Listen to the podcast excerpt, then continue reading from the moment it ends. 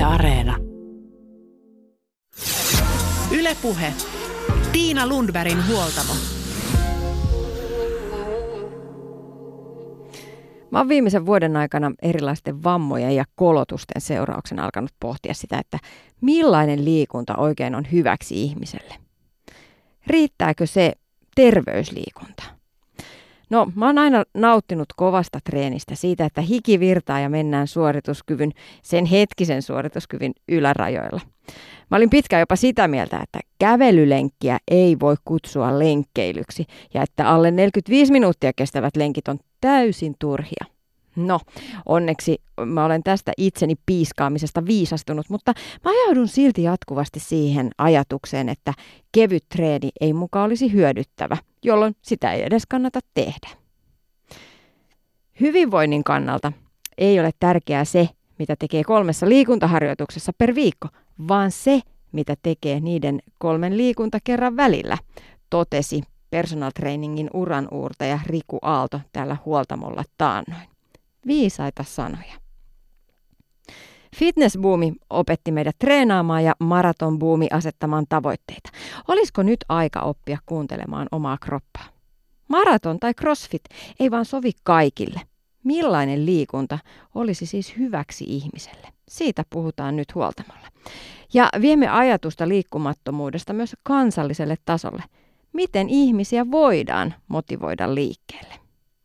Omia ajatuksiaan ovat tänään kertomassa UKK-instituutin tutkimus- ja kehittämispäällikkö Jaana Suni sekä sosiaalipsykologian apulaisprofessori Nelli Hankonen Helsingin yliopistosta ja lopuksi tavataan vielä liikunnan ohjaaja ja valmentaja Sanni Nyberg.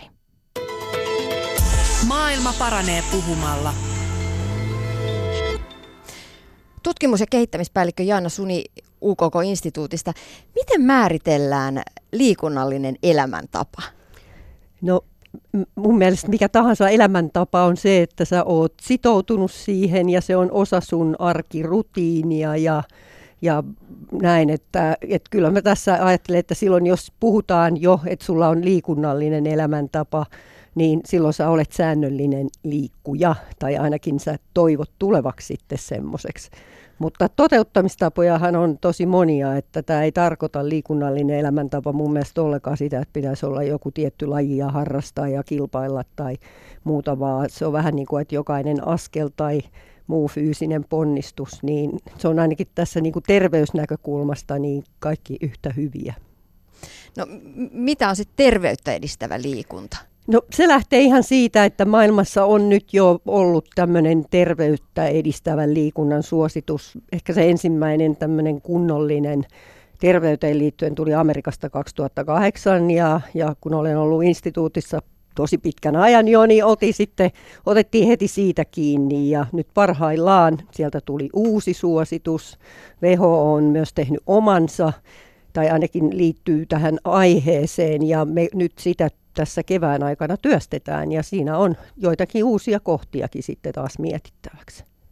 No mi- millaista se on terveyttä edistävä liikunta? Miten se eroaa ihan tavallisesta liikunnasta? Ei, ei mitenkään. Et se, se on vaan, että et sanotaanko näin, että, että jos niin kuin on sanonut, historia tulee ihan oikeasti tällaisista kuntoliikuntasuosituksista, ja ne oli silloin jo sitä rasittavaa liikuntaa, ja minimi oli 20 minuuttia, ja se on edelleen erittäin kuntoa kohottavaa, hyvää liikuntaa, mutta sitten kun tämä terveys tuli niin kuin keskeiseksi tulostavoitteeksi, niin nyt onneksi on opittu, että että pienemmällä liikuntamäärällä ja pienemmällä intensiteetillä. Ja itse asiassa nyt viime vuosina tämä, että kun istumista vähennetään, niin silläkin on oma merkityksensä, että, että tavallaan paljon laajempi skouppi.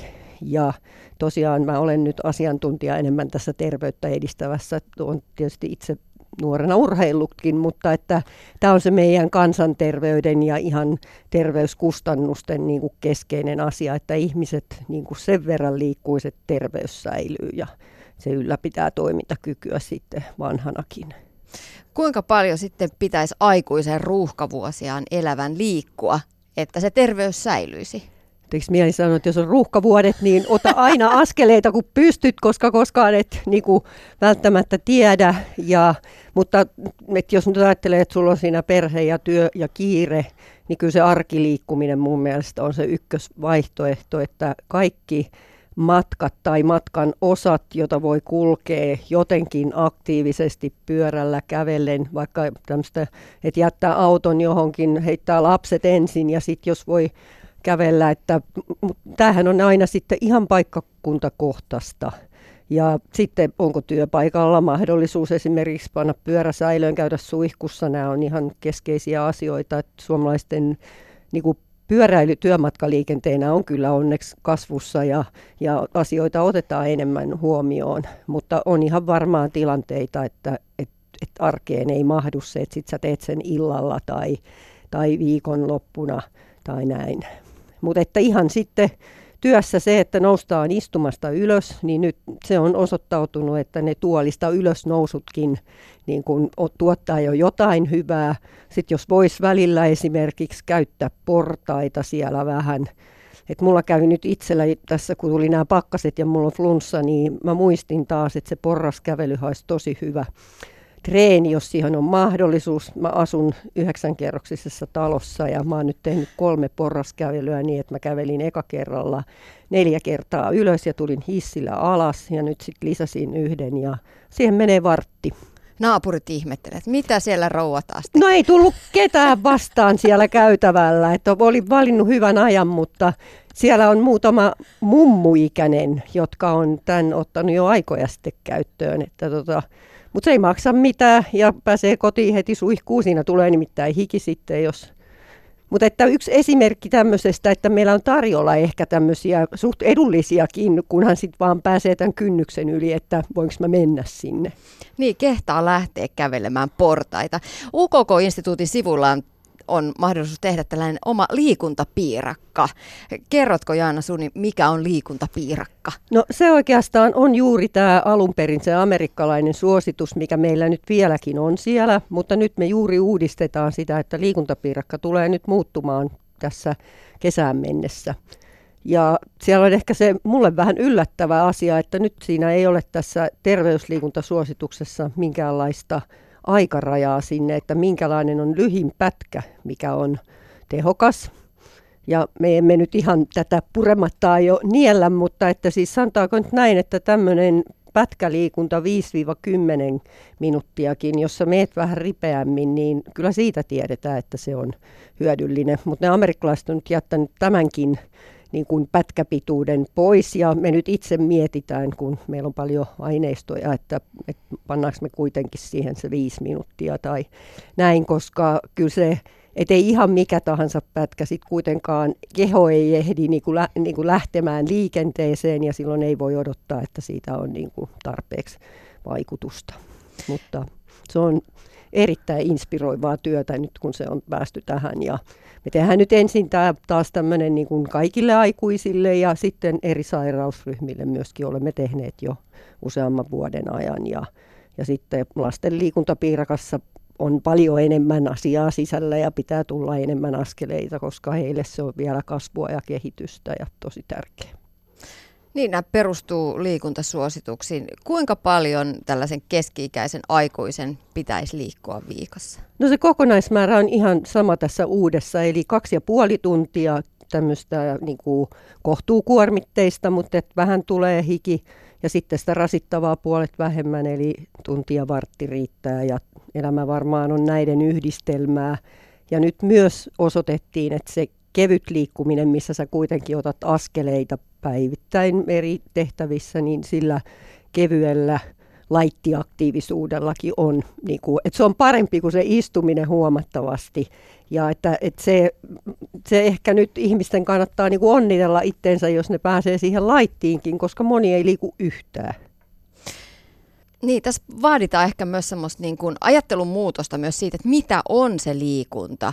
Et jos mä ajattelen itseäni nuorempana, niin enhän mä pitänyt edes kävelemistä minkäännäköisenä liikuntana itse kilpaurheilijana. Niin jos eihän kävely, kävelylenkki ole mikään lenkki, sehän on niin kuin kävelyä. Joo, ja sitten kuitenkin niin kävelyä pystyy tekemään ihan sinne rasittavaankin rajaan, varsinkin jos on vähän ylämäkeä, jos ottaa sauvat matkaan – sitten taas voisi sanoa näin, että, että tämmöinen rauhallinen kävely jossain metsässä, niin semmoiset, jotka tutkii näitä ympäristöjä, niin se voi olla taas psyykkisesti ihmiselle niin kuin tosi miellyttävä kokemus, että ei välttämättä se arkiliikunta aina tuolla liikuntaan seassa, niin kuin liikenteen seassa niin nautinnollista ole. Toki siitä ne hyödyt Suomessa vielä tulee, koska me ei olla niin saastuneita kuin joissain paikoin Euroopassa joudutaan jo miettiin, että onko tässä niin kuin pienempi hyvä se liikkuminen, sit, jos on tosi paljon niin kuin ilmansaasteita.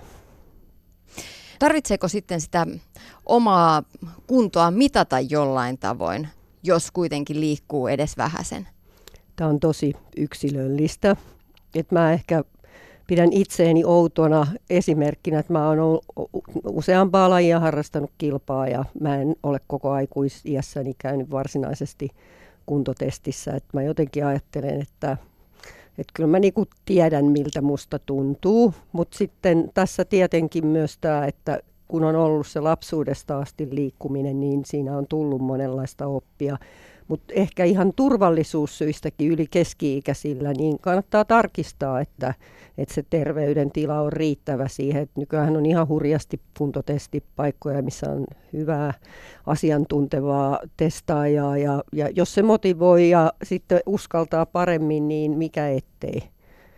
Ja itse kun alun perin olen fysioterapeutti, niin mä oon ehkä vielä huolestuneempi välillä tästä lihaskuntoharjoittelun puutteista, koska sitä me suomalaiset tehdään yleisesti todella vähän.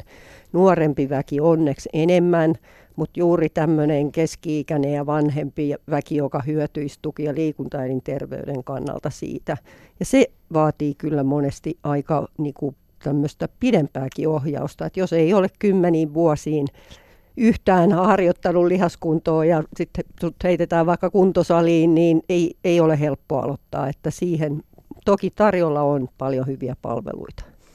Niin, ja siihen liiketekniikkaan ja iän myötä tulee kaikenlaista kremppaa ja niska-hartiaseutu ei ehkä ole niin notkea kuin enää silloin nuorempana, niin kyllä se varmastikin tekee hyvää ottaa siihen vähän apua. Niin, paitsi meillä on kyllä koululaisilla jo niskat kipeät kännykän räpläyksestä, että se on semmoinen, voisin sanoa, että ryhtiliike. Tutkimus- ja kehittämispäällikkö Janna Suni UKK-instituutista. Fitness- ja kuntoilubuumista on puhuttu, mutta se ei ole hirvittävästi näkynyt sitten, jos on, on katsottu näitä koko väestöä koskevia liikuntaaktiivisuusmittauksia. Meillä on vähän kansakunta eriytynyt. Toiset liikkuu paljon ja toiset liikkuu sitten todella vähän, eli ei ollenkaan. Kuinka suuri ongelma se on, että liikkujat liikkuu entistä enemmän ja sitten tämä toinen puolisko löhöää entistä enemmän? No tämä on ihan niin kuin tämä yleinen trendi, että ne ongelmat kasaantuu ja siellä on monenlaista. Koulutustaso jo pelkästään niin kuin jakaa ihmisiä ja sitten siihen liittyy aina ne muut asiat, sun työllisyystilanne ja näin. Että tavallaan eihän meidän tarvitse tukea niitä, jotka jo liikkuu. Et silloin tässä joudutaan niin kuin huomioimaan kerralla monia asioita ja Tietysti terveydenhuolto on aina yksi paikka, missä niin kuin näihin voidaan puuttua ja nykyään enemmän puututaankin, mutta sitten kyllä nyt onneksi kuitenkin on tämmöistä erilaista omaakin porukkaa ja koitetaan sitten kohdentaa juuri näihin tiettyihin väestönosiin uusia projektejakin, ja, mutta että siinä täytyy niin kuin itsekin tunnustaa, että kun ei tunne sitä ihmisen tilannetta,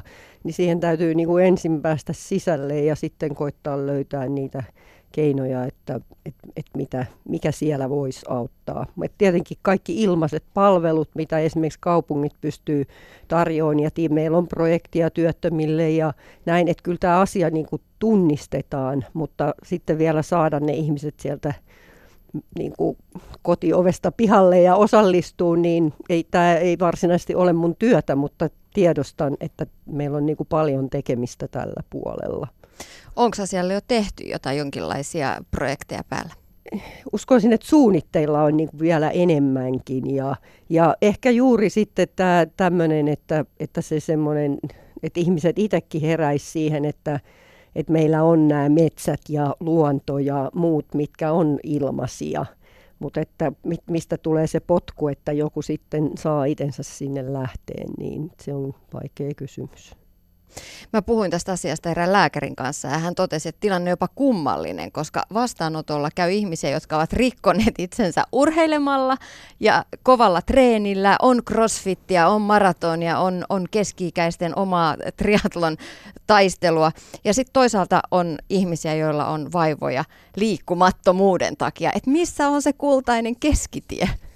Joo, toi on hyvä kysymys. Että ehkä sitten vähän just tämä, että silloin kun jos aloittaa pitkän tauon jälkeen, niin kyllä siinä pitää olla maltti. Ja sitten jos sulla ei ole sitä vanhaa taitoa, niin kyllä siinä usein niin kuin olisi pieni ohjauskin tarpeen.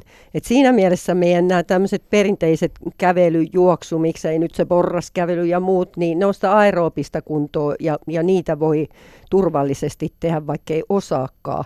Mutta kyllä just tämä, että meet sitten johonkin vaikka kuntosaliin, jos pääset niin pitkälle, niin ethän sä edes tiedä, miten niitä laitteita monesti käytetään. Eikä ne kaikki, esimerkiksi kun olen nyt itse selkävaivainen, niin ei ne ole selälle niitä parhaita. Mutta kyllä semmoisella hyvin suunnitellulla voimisteluohjelmalla, mitä meidänkin sivustoilta löytyy, niin pääsee kyllä aika pitkälle. Ja niskahartiajumppaa mä teen itse viisi minuuttia aamuisin. Ja joskus iltasinkin, koska sitten ei särje mihinkään. Et tuki- ja liikuntaelimistö tykkää semmoisista pienistäkin niin kuin elvyttävistä liikkeistä, mutta ne pitää toistaa sitä ainakin kerran päivässä. Istumisen terveyshaitoista on puhuttu paljon ja laitekehittäjät ovat riemuissaan kehittäneet ja tuoneet markkinoille moottoroituja pöytiä ja niin edespäin, konttoritarvikkeita. Miksi sitä istumista pitää vähentää, Jaana Suni? No sitä varten, että kun sitä tulee sekä töissä että kotona. Et eihän meillä ollut ennen tätä ongelmaa, kun kaikkien työ ei ollut istumista. Mutta tota, tämä ei mun mielestä vaadi myöskään kuin enemmän sitä tervettä järkeä, että aika pienillä asioilla voi välillä seistä, välillä istua, vaihtaa paikkaa – täytyy sanoa, että mä välillä itse yritin seistä koko päivän ja lopputulos oli se, että nilkat turpos, enkä tykkää siitä yhtään. Eli tämä on vähän kaikessa se, että sä et voi paikalla ollessa, niin sun pitää vaihtaa sitä asentoa.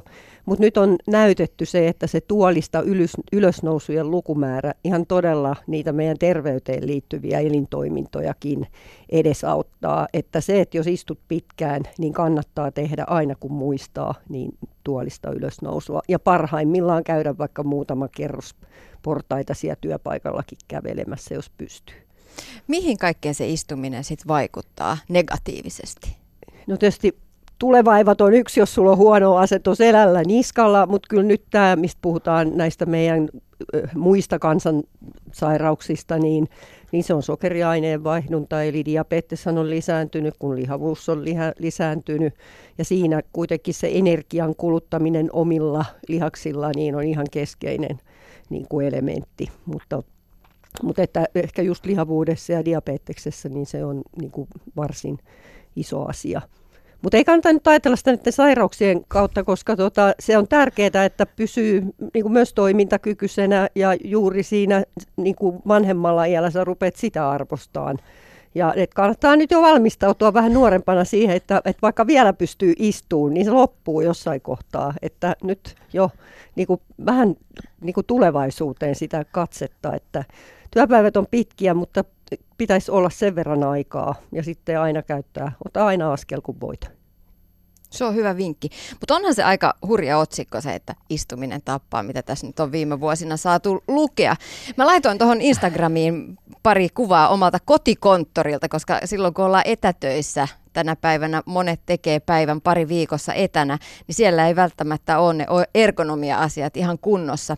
No, mulla on toisessa kuvassa silityslauta toimii seisomistyöpisteenä, vinkkinä kaikille, ja toisessa istutaan sitten jumppapallon päällä ja tietokone on tällaisen sohvapöydän päällä.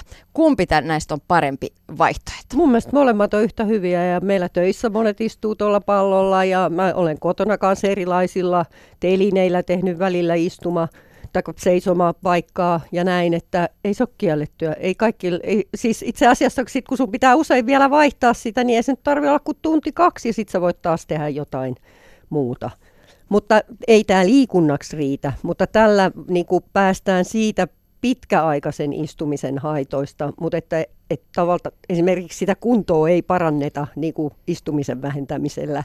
Ja se on kuitenkin se isoin asia, mikä sitten oikeasti hyvä kunto suojaa varsinkin sydän- ja verisuonisairauksilta ja mahdollisesti meillä on paljon asioitakin vielä, mitä me ei niinku tiedetä tarkkaa, että mikä annos mihinkin sairauteen on niinku riittävä tai sen ehkäisemiseen.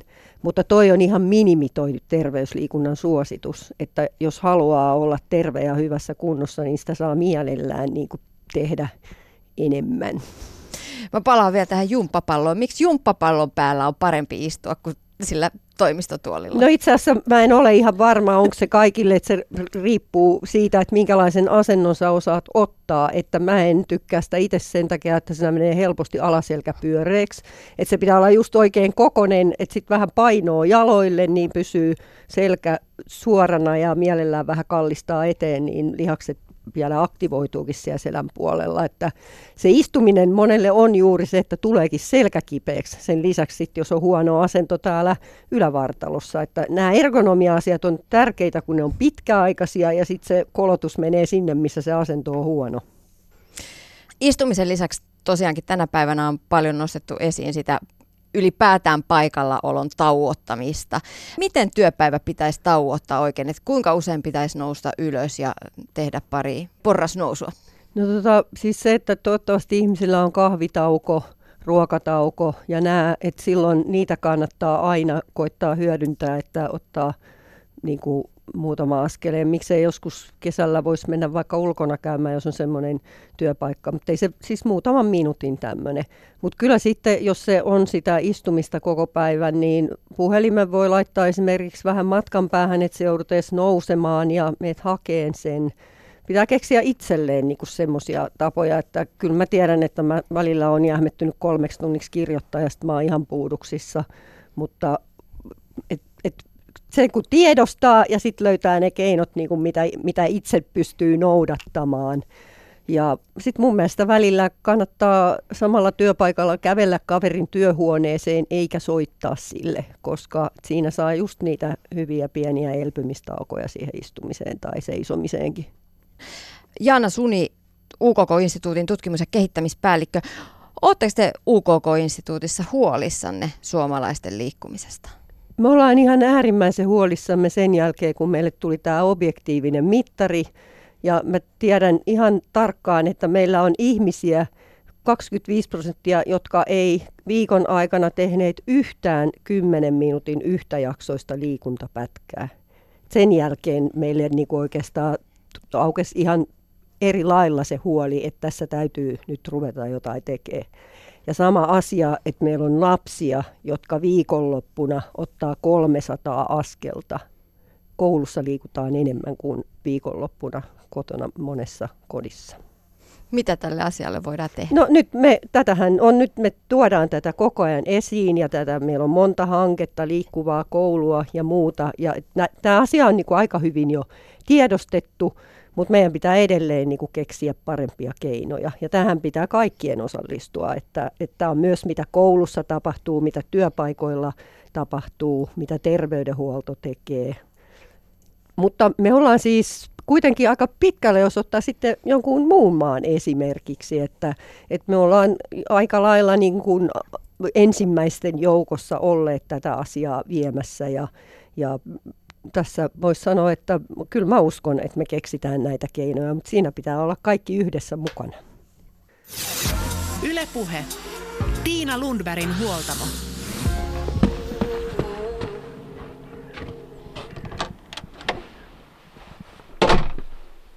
Tänään täällä huoltamolla yritetään löytää ratkaisuja niin suomalaisten liikkumattomuudelle kuin yksittäisen ihmisen liikkumismotivaation. Millainen liikunta lisää hyvinvointia? Sitä kysymme. Pulassa liikkumisen kanssa saattaa olla yhtä lailla täysin liikkumaton ihminen kuin ruuhkavuosia elävä entinen himourheilija. Aika ei riitä ja kropassa alkaa tuntua keski-ikä. Tietoa on niin paljon, että on vaikea oikeasti tietää, mitä pitäisi tehdä, jotta keho ja mieli olisivat kunnossa. Ja mistä kaivetaan esille motivaatiota liikkumiseen.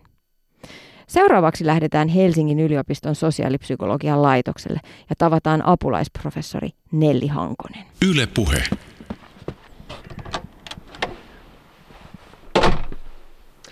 Kuinka tärkeää liikkeelle lähtemisessä on se oma sisäinen motivaatio? No nyt tässä yhteiskunnassahan se liikkuminen on aika paljon sen varassa, että miten ihminen järjestää itselleen tilaisuuksia harrastaa liikuntaa, koska me ollaan tosi autoistunut ja sillä tavalla motorisoitunut yhteiskunta on hissiä ja liukuportaita ja muita. Eli periaatteessa ihmisen täytyy itse haluta järjestää itselleen tilaisuuksia liikkua. Että sitten, sitten toki on niin kuin, ää, motivaatiolla on, niin kuin just niin kuin sanoit, niin eri laatuja. Eli on sisäinen motivaatio ja ulkoinen motivaatio. Ja joku tosiaan saattaa ihan vahvankin ulkoisen motivaation pohjalta harrastaa sitä liikuntaa. No mikä ero on? Selitä vielä perustasolla, että mikä ero on sisäisessä ja ulkoisessa motivaatiossa. Joo, eli sisäinen motivaatio ää, lähtee, tai tavallaan se perusta on se, että minä teen jotain, koska minä nautin siitä ja se on niin kuin itseisarvoisesti kivaa tekemistä, kun taas ulkoinen motivaatio on niin kuin puhtaimmassa muodossaan sitä, että koen tekeväni jotain vain sen takia, kun joku toinen käskee tai määrää. Että esimerkiksi liikun vain, koska lääkärini pakottaa tai puolisoni käskee. Ää, toki sitten siinä on niin kuin muitakin asteita niin kuin näiden kahden ääripään välillä. No miten sellainen sisäinen motivaatio saa sytykettä, koska sehän katsotaan olevan se sisäinen motivaatio paras mahdollinen motivaattori niin kuin saada ihminen liikkeelle? Ähm, no tässä yhdessä teoriassa, itsemääräämisteoriassa tai myös itseohjautuvuusteoriaksi käännetysteoriassa ajatellaan, että on mahdollista tavallaan asteittain niin kuin sisäis, se, saada se motivaatio enemmän sinne sisä, sisäiseen painotukseen sisäistettyä. Eli tota, tavallaan sitten ä, ulkoista motivaatiota astetta sisäisempi motivaatio on, on tavallaan sellainen sisäistetty pakko, eli ihminen kokee, että no mä liikun ää, niin kuin syyllisyyden välttämiseksi tai niin kuin jotenkin ahdistuksen välttämiseksi tai sen takia, että, että niin kuin haluan näyttää muiden silmissä hyvältä, vaikka ei suoraan ulkoista pakkoa kokiskaan. Ja sitten toisaalta enemmän semmoinen omaehtoinen, lähempänä sisäistä motivaatio oleva motivaatiolaatu on, on se, että kokee, että saa siitä liikunnasta jotain itselle tärkeitä, itselle merkityksellisiä seurauksia. Että vaikka ei välttämättä itse nauttisi siitä liikunnasta, mitä puhtaassa sisäisessä motivaatiossa niin kuin koetaan, niin kokee, että, että mä saan tästä jotain hyvinvointiseurauksia, jotain jaksamista, joka on linjassa mun arvojen kanssa. Mä saan ylläpidettyä mun lihaskuntoa ja sitä kautta mun toimintakykyä. Se mahdollistaa vaikka just ää, vaikka telmimisen lasten lasten kanssa tai jotain muuta tällaista, mikä on itselle tärkeää.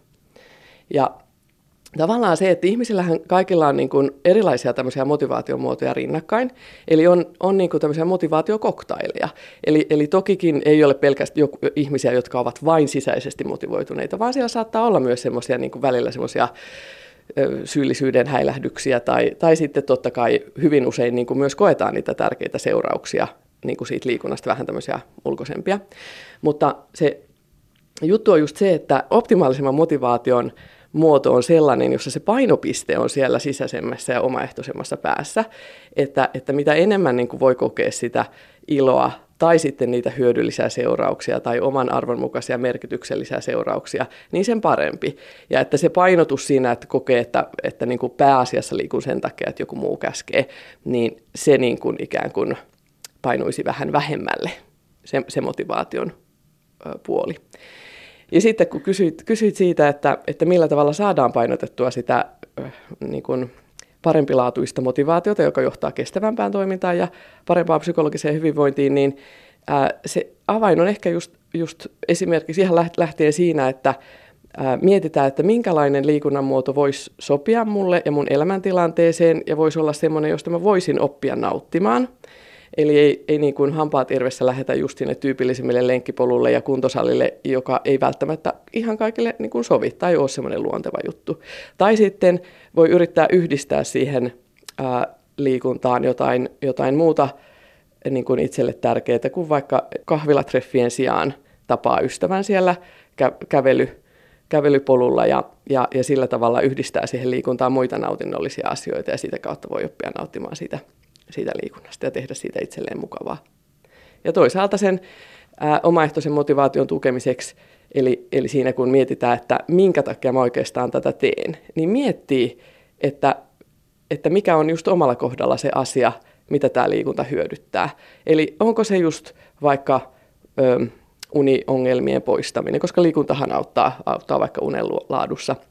Vai onko, onko ne, se, ne harmittavat niska- ja hartiaongelmat, ja sen takia haluaa vahvistaa sitä selän ja hartiaseudun lihaksistoa, ettei joutuisi kärsimään siitä jatkuvasti. Ja tavallaan niin kuin yrittää miettiä sitä omalta kannalta tärkeitä hyvinvointiseuraamuksia. Millaisia erilaisia sit motivaation vaiheita ihmisillä katsotaan olevan? No tästäkin on vähän erilaisia teorioita olemassa. Tämmöinen motivaatiovaihemalli, jossa, jossa käydään, niin kuin use, niin kuin ajatellaan, että ihminen saattaa käydä useamman vaiheen läpi, että on, on niin kuin ihan se nollataso on tavallaan se, että, että tota, ei ole koskaan edes ajatellutkaan, että haluaisi alkaa liikkumaan ja, ja niin kuin ei tullut mieleenkään. Ja, ja sitten, sitten tavallaan tulee semmoinen esiharkintavaihe, että tavallaan vähän, tai, tai harkintavaihe, että vähän niin kuin miettii, että no pitäisiköhän tässä alkaa liikkumaan, mutta ei kuitenkaan muodostunut sitä aikomusta ja niin edespäin. Ja, ja sitten siitä eteenpäin tavallaan valmisteluvaiheen ja toimintavaiheen kautta ylläpitovaiheeseen. Mutta sitten itse asiassa täytyy heti sanoa, että kun tätä teoriaa on tutkittu ja katsottu, että mitä näitä niin kuin vaiheita oikeasti on ja kannattaako suunnata erilaisia toimenpiteitä niin kuin näiden useiden eri vaiheiden mukaan oleviin ihmisiin, niin oikeastaan enemmän tukea on saanut semmoinen kahden vaiheen teoria, että on tavallaan motivoitumattomat ja sitten motivoituneet. Ja, ja tavallaan sitten niin kuin heihin ehkä pätee erilaiset, hieman erilaiset toimet, ettei ole välttämättä tarkoituksenmukaista pilkkoa pienempiin osavaiheisiin näitä vaiheita.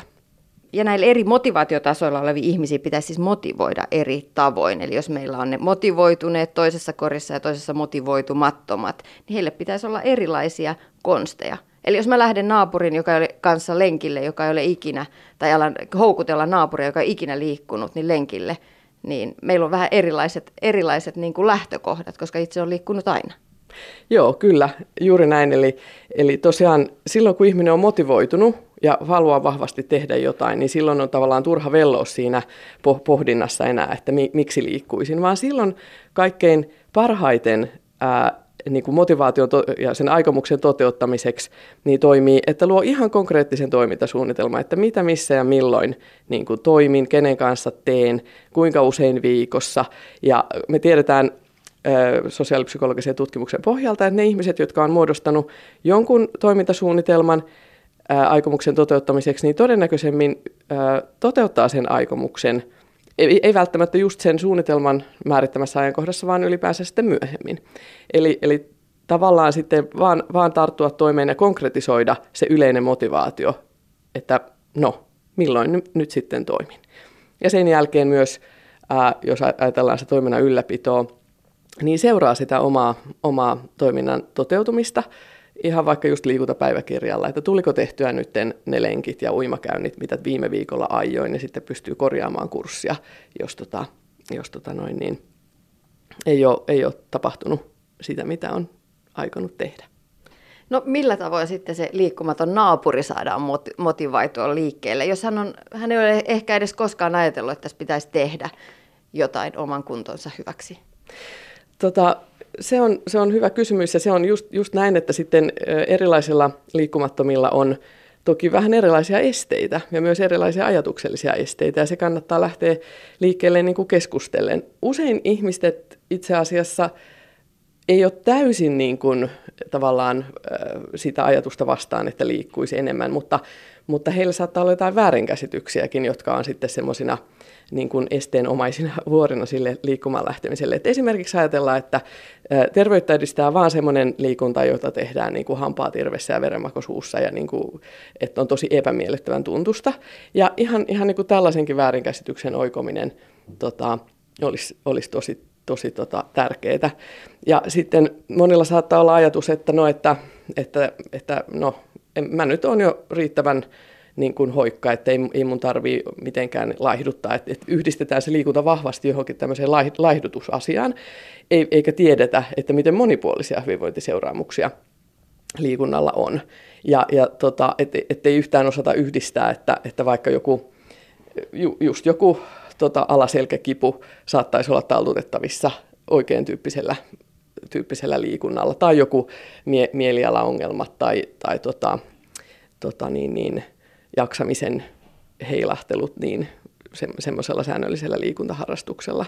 Joten, joten oikeastaan se on aika niin kuin semmoinen yksilöllisen räätälöinnin kysymys se, että miten sitten sen naapurin kanssa lähdetään liikkeelle. Ja, ja ehkä tärkein semmoinen yksittäinen vinkki on se, että semmoinen tuputtaminen ja etukäteen olettaminen, niin kuin, että kun ihmisillä voi olla tosi monia syitä, miksi ei oikeasti voi liikkua, niin, niin tota, se, se, se on semmoinen, mitä kannattaa välttää motivoitumattoman kohtaamisessa, vaan oikeasti kuunnella, että mikä, mikä siellä saattaa olla syy ja oikeasti joskus ihan validikin syy, että tällä hetkellä tässä elämäntilanteessa ei harrasteta sitä liikuntaa ja se, sekin on ihan ok.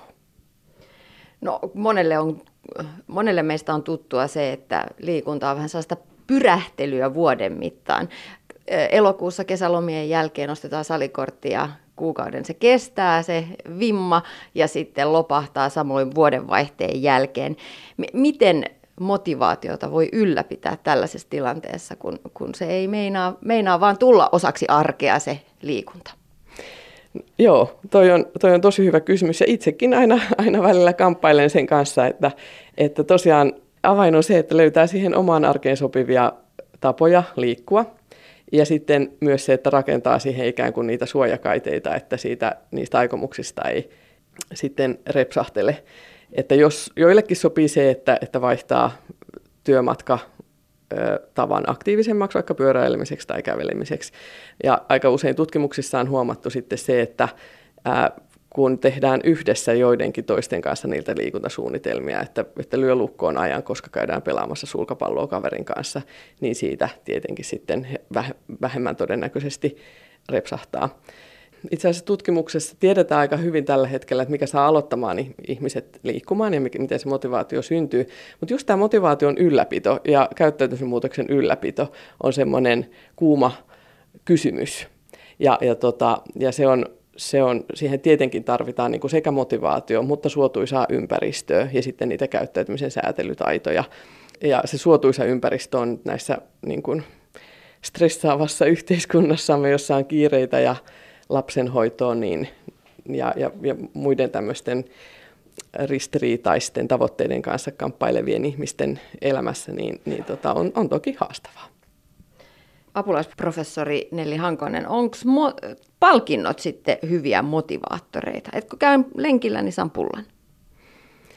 Tota, e, e, elintapamuutosohjelmissa usein suositellaan, että sitten ne palkinnotkin olisi jollain tavalla niin kuin linjassa sen, niin kuin te, tai ter, terveellisiä. Ja, ja tota, nämä on niin kuin aika yksilöllisiä, että kuinka hyvin nämä toimii. Että, että toki just tavallaan sen juhlistamiseksi, että on taas saanut niin kuin tehtyä sen tavoitteensa mukaista toimintaa, niin, niin voi, voi jotain palkinto itselleen laittaa, mutta tässä taas ikään kuin sen motivaatiokoktailin niin kuin ylläpidon näkökulmasta, että, että ei, ei sitten siirtyisi siihen, että no, käyn liikkumassa vain sen takia, että saisin sen takia sen pullan, jonka olen itseni kanssa sopinut, vaan että, että, että siellä on taustalla myös ne oikeasti itselle tärkeät syyt liikkua.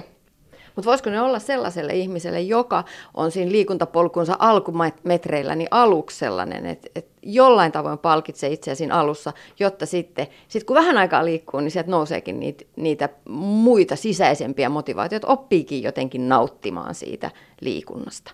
Joo, kyllä juuri näin, juuri näin. Ja, ja siinä, että, että tavallaan käyttäytymismuutoksessa on hirveän tärkeää se, että oikeasti saa niitä kokemuksia ja oikeasti tekee jo jotain. Eli periaatteessa semmoisen niin kuin just vaan ajatuksellinen pohdinta, että minkä takia olisi tärkeää, ei sinällään toimi, vaan, vaan kannattaa hakeutua tekemään, toimimaan, kokeilemaan erilaisia tapoja ja just suojata sitä, sitä tota, tavoitteen toteutumista sit, sillä, milkä itselle toimii, esimerkiksi just tämmöisillä palkinnoilla. No jos puhutaan kansanterveyden näkökulmasta, niin kenen käsissä ihmisten liikunnallisuuden edistäminen oikein on? Et jääkö se meillä loppupeleissä ihmisen, o, ihmisen omiin käsiin, omaksi huoleksi? No 80-luvulla jo oli, tehtiin WHO terveyden edistämisen julistuksessa semmoinen linjaus, että terveelliset valinnat olisi tehtävä helpoiksi. Ja se, se on niin kuin yhteiskuntien vastuulla myös yrittää tehdä semmoisia elinympäristöjä, joissa ihmis, ihmisillä on vaikka olemassa pyöräteitä, jossa turvallisesti voi kulkea sen sijaan, että olisi pakko valita yksityisauto. Tai että, että kouluissa ja työpaikalla olisi mahdollista välillä verrytellä ja jalotella tai tehdä töitä seisten sen sijaan, että, että jumitetaan ne selkärangat istumaan asentoon jatkuvasti. Eli se on tosi tärkeä, tärkeä osa sitä terveyden edistämisen kokonaisuutta, että, että luodaan elinympäristöjä, joissa on mahdollisuuksia liikkua ja toisaalta myös annetaan ihmisille resursseja, joilla voi hankkia niin kuin urheiluvälineitä ja, ja, ja, ja no tietenkin jos ajattelee vielä laajempaa politiikan näkökulmaa, niin se, että ihmisillä olisi sillä tavalla pe- perusasiat elämässä kunnossa, että kaikki aika ei mene vaikka, vaikka tota siitä ru- ruoan saamisesta pöytään stressaamiseen ja, ja tämmöisiin asioihin. Mutta tosiaan niin kaikissa länsimaissa, niin kuin tulikin jo sanottua, niin on aika, aika tosiaan se, se, se, semmoinen niin kuin elinympäristö, jossa on helppo jättää väliin semmoinen liikkuminen, mikä kuitenkin meidän evoluutiossa kehittyneiden kroppiemme kannalla olisi terveellistä meidän mielelle ja keholle niin siinä mielessä se on aika lailla ihmisten käsissä. Kun ei ole nyt lähdetty mihinkään tällaisiin, niin kuin, mitä joissain asiamaissa, että kello 12 koko työpaikka tai koko koulu lähtee jumppaamaan, niin tota, se, se, semmoinenkin toki olisi, olisi mahdollista, mutta ollaan toisaalta haluttu pitää se niin, että jokaisen ihmisen valinta on, että missä määrin liikkuu ja pitää yllä sitä liikuntaa millaisia konsteja on sitten saada ihmiset ymmärtämään se liikunnan merkitys, se, että, että joskus voisi auton jättää myös kotiin? Me ollaan tota, tutkittu just tätä asiaa, että, että miten tätä niin sanotusti valistusta voi tehdä semmoisella tavalla, että ihmiset oikeasti havahtuu ja oivaltaa. Ja, ja kyllähän se niin on, että, että aika moni tietää aika pinnallisella tasolla, että liikkuminen on tärkeää ja liikunta on terveellistä ja, ja näin. Äh, mutta tota, esimerkiksi meidän tämmöisessä ammattioppilaitoksiin suuntautuneessa Let Movit-ohjelmassa, jossa oli sit oppitunnella, käytiin erilaisilla aktivoivilla harjoituksilla ää, ja keskusteluharjoituksilla läpi näitä liikunnan hyötyjä ja seurauksia, niin kyllä siellä sitten jälkeenpäin tehdyissä haastatteluissa opiskelijat sanoivat, että kyllä mä olin aikaisemmin tiennyt, että arkiliikunta ja hyötyliikunta olisi järkevää tehdä, mutta nyt mä vasta oivalsin ja havahduin. Eli, eli meillä on eri tapoja tehdä tätä terveyden edistämistä ja niin kuin valistustakin voi tehdä monilla eri keinoilla. Osa on vähän havahduttavampaa ja osa sitten ehkä vähän semmoista pinnallisempaa. Mutta löytyy tänä päivänä hienojakin esimerkkejä. Mä, esimerkiksi monet kaupungit ovat viime vuosina satsanneet ulkoilualueisiin. On tullut ulkokuntosaleja, tällaisia liikuntapuistoja, leikkipuistoja, viereen parkourpuistoja, teini-ikäisille, miksei vähän vanhemmillekin. Hienona esimerkkinä haluan nostaa tuon Espoon Leppävaaran alueen, missä ulko, ulkoilupolkuja on merkitty hienosti ja talvella aiempien vuosien riitoja laturaivoa on yritetty ratkaista sillä, että siellä on latujen vieressä nyt kävelyreittejä, että kaikki mahtuu sinne metsään, saa, kaikki mahtuu samaan metsään. Et yritystä myös on ehkä tämän liikunta- ja, ja fitnessboomin siivellä tullut. Joo, kyllä, ja, ja se on itse asiassa silloin edellisten vaalin vaalikeskustelujen aikaan panin merkille, että oikeastaan ainoa asia, mistä kaikki poliittiset puolueet oli yhtä mieltä, oli se liikunnan edistämisen tärkeys. Ja, ja se, se on kyllä todellakin otettu mun mielestä hyvin haltuun Suomessa. Ja täytyy myös sillä tavalla kehua Suomeen, että, että, että ää, verrattuna moniin muihin maihin, paitsi Euroopassa, niin myös muualla, niin Suomessa on todella hyvällä mallilla kuitenkin liikunnan edistäminen. Ja usein kun käy kansainvälisissä kongresseissa, niin ihmiset tulee ihmettelemään, että mitä, että onko Suomessakin vielä vähän liikkuvia ihmisiä, että, että tota, muissa maissa kuitenkin on sitten vähän vielä ikävämmät tilastot. Niin millaiset muut toimet kuin nämä tällaiset ää, ympäristön parantamiset saa ihmisiä liikkeelle? No just ö, erilaisissa niin kuin elintapamuutosryhmissä voidaan opettaa ihmisille erilaisia keinoja, millä hallita ja säädellä sitä omaa käyttäytymistään. Ja esimerkiksi just ö, niiden konkreettisten tavoitteiden asettaminen on yksi, joka suuntaa sitten sitä ihmisen toimintaa jopa, jopa automaattisesti. Siinä sitä avainasia on, että, että vaikka niiden niin kuin liikunnallisten tavoitteiden, vaikka että montako kertaa käyn nyt kuntosalilla tällä viikolla, niin, niin tota, toki niiden pitää olla haastavia, mutta niiden täytyy olla sopivia siihen ihmisen niin kuin lähtötasoon liittyen, että semmoinen helmasynti ehkä liikkumaan lähtiessä on se, että tehdään vähän liian rankasti ja paljon, jolloin sitten väsähdetään, ää, jo, saattaa jopa tulla liikuntavammoja ja sitten heitetään hanskat tiskit kokonaan. Eli tavallaan semmoinen kohtuullisuus siinä, siinä tavoitteen asettelussa. Ja toisaalta sitten myös semmoinen armollisuus itseä kohtaan, että jos tulee niitä repsahduksia ei, ei saada toteutettua niitä suunnitelmia, niin mikä on hirveän inhimillistä ja normaalia, niin sit sitä ei tulkittaisi semmoisesta, että no en mä nyt tässä onnistunut, niin antaa olla koko jutun, että, että en ikinä saa tätä tehtyä. Eli, eli, eli semmoinen niin kuin, ähm, niin kuin mie- mielen joustavuus siinä, että hyväksyy myös sen, että aina ei kaikki niin kuin onnistu niissä suunnitelmissa ja sitten voi lähteä uudestaan yrittää ja, ja uudella voimalla ja armollisesti suhtautuu itseään kohtaan. Se, mikä on tosi keskeiseksi havaittu tutkimuksissa tämän tavoitteen asettelun ja suunnittelunkin suhteen on se, että se, se ryhmän voima, sosiaalisuuden voima, eli, eli kun tekee yhteisiä suunnitelmia kavereiden kanssa ää, ja, ja niin kun porukka liittyy siihen hommaan, niin silloin tulee vähemmän sitten lipsuttua niistä tavoitteista ja saa tehtyä sitä, mitä, mitä oikeasti haluaa. Eli, eli jokaisen kannattaa miettiä se, että, että miten saisi valjastettua sen oman kaveripiirin tai puolison tai, tai jonkun yksittäisenkin kaverin tekemään jotain semmoista liikunnan muotoa, mikä molempien arkeen sopisi. Ja sitten sopii niitä konkreettisia aikoja ja päivämääriä, että milloin menee, ettei jää vaan puheen tasolle ja sitten niitä onnistumisen elämyksiä. Pystyvyyden Joo. tunnehan on tosi tärkeä Joo. käsite siinä, siinä motivaation syttymisessä ja myös ylläpitämisessä. Joo, kyllä juuri näin. Eli tavallaan sitä pystyvyyttä kannattaa tukea sillä, ettei lähde asettaa liian niin kuin epärealistisia tavoitteita, joka sitten, sitten tuota masentaa ja lannistaa. Ja kannattaa niin kuin juhlia myös niitä onnistumisia ja kiinnittää huomioon niihin onnistumisiin, ää, kun, kun tota, niitä tulee ja kärsivällisyyttä. Sitä me kaikki tarvitsemme. Apulaisprofessori Nelli Hankonen, miten sä motivoit itse itsesi liikkeelle? No mulla, tota, mulla on siis tosiaan vaan rakentanut semmoisia tapoja liikkua, jotka, jotka niin kuin vie vähiten aikaa ja, ja niin kuin vaatii vähiten itseltä itsekuria. Eli tota, mä, mulla on kun, tällä kun hanke, niin pyöräilen töihin. Ja tota, sitten kun oli tosiaan noita lastenhoitopulmia, niin, niin löysin nämä netin kautta tehtävät jumpat ja mä tein kotona itse asiassa niin kuin lähes kaiken lihas, lihaskunto liikunnan, että ei tarvitse sitten erikseen, erikseen tota, hommata lapsenvahtia.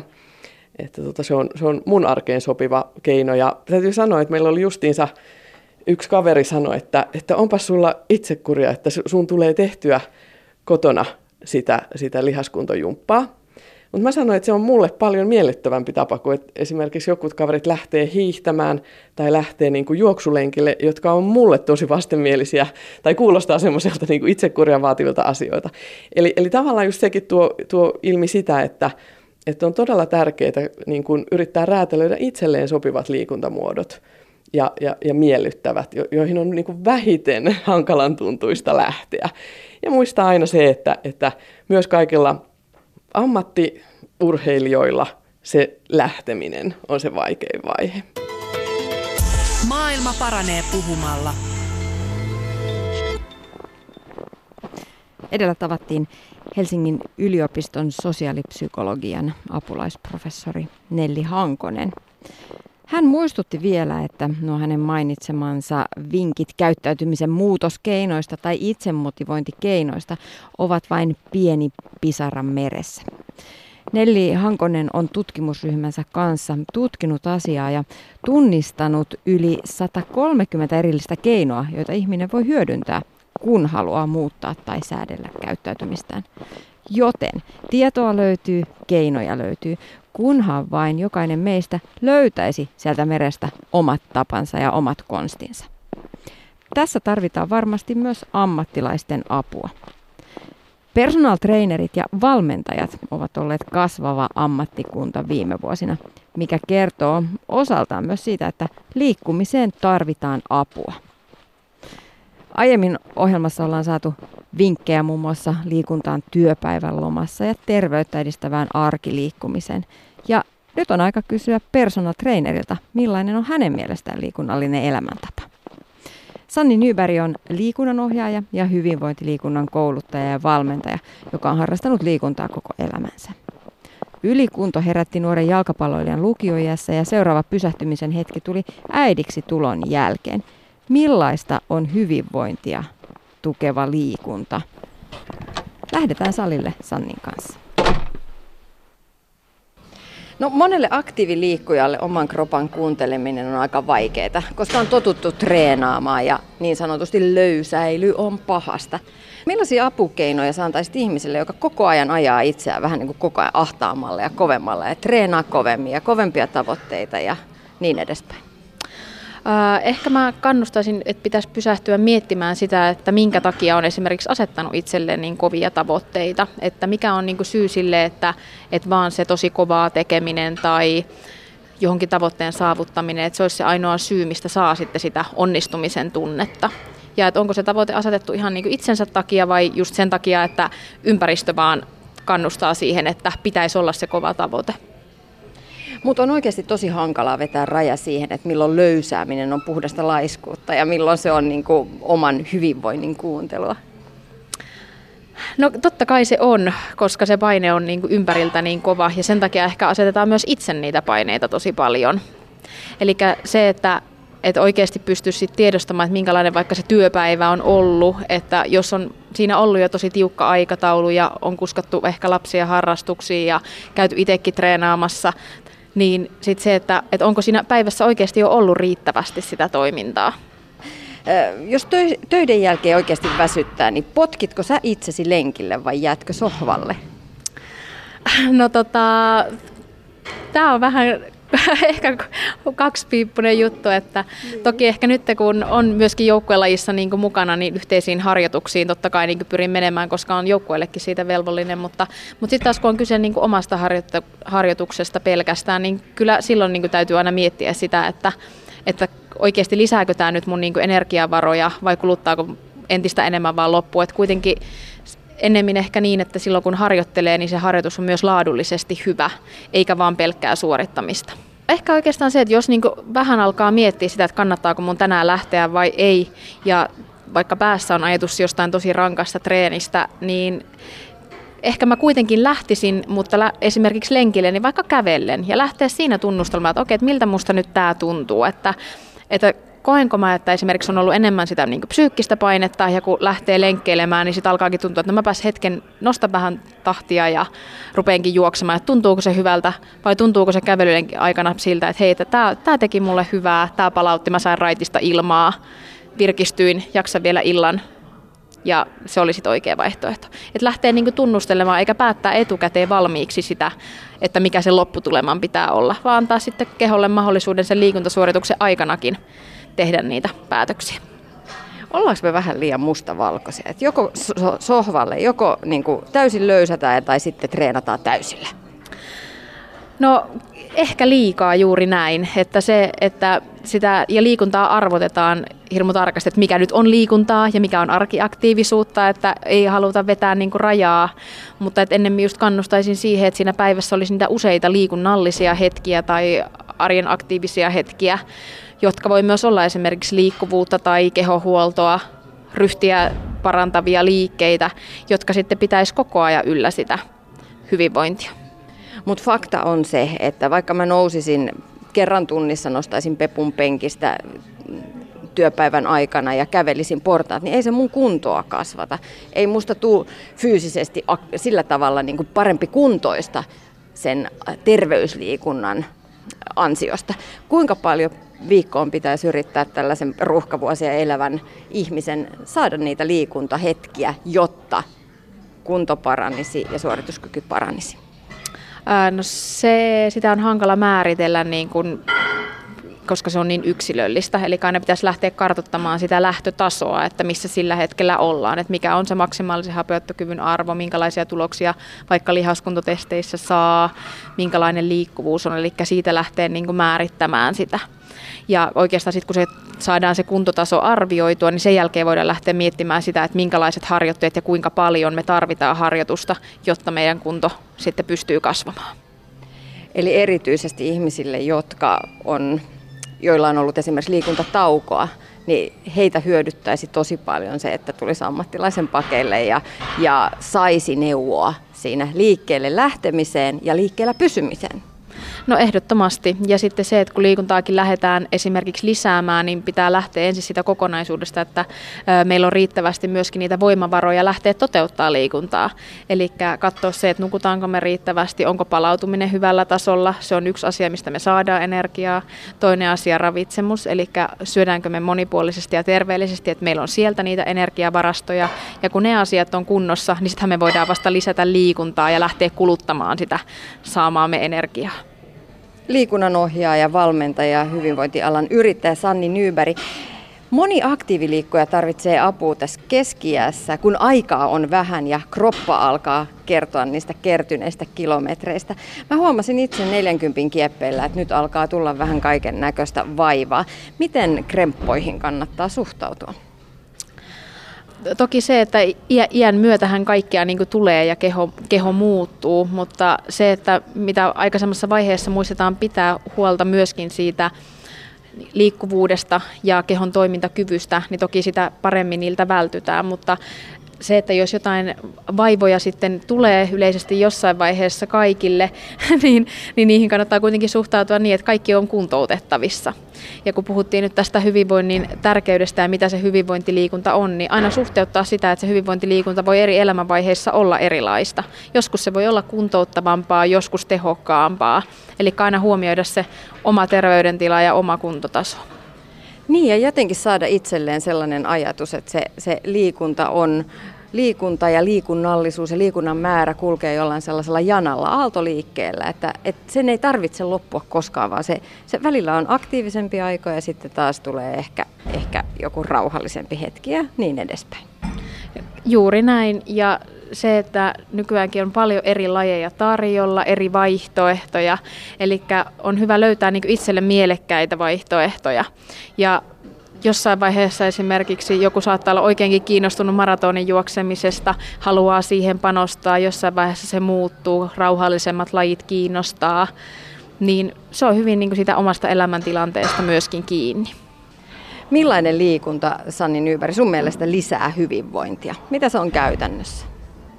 Käytännössä on sitä, että meidän toimintakyky pysyy hyvänä, eli korostaisin just sitä ryhtiä ja kehohallintaa ja liikkuvuutta, jotta me jaksetaan sitten siinä arjessa. Mutta sitten yksilöllisesti se, että se liikunta on mielekästä, koska silloin ihminen jaksaa lähteä liikkumaan ja haluaa lähteä liikkumaan. Yle puhe. Ja mitä me tänään opimme? Mitä jäi mieleen? No, ainakin se vinkki, että liiku aina kun voit. Ja valitse laji, joka tuntuu vähiten hankalalta. Ja pyydä ystäviä mukaan. Ja muista vielä se, että jos arki on muutenkin stressaavaa ja kiireistä, niin niinä viikkoina liikunta voisi olla kevyempää. Ja viimeisenä vinkkinä toimistotyöläisille. Peput irti penkistä tasaisin väliajoin. Näillä mennään kohti terveellisempää elämää. Ylepuhe. Tiina Lundbergin huoltamo.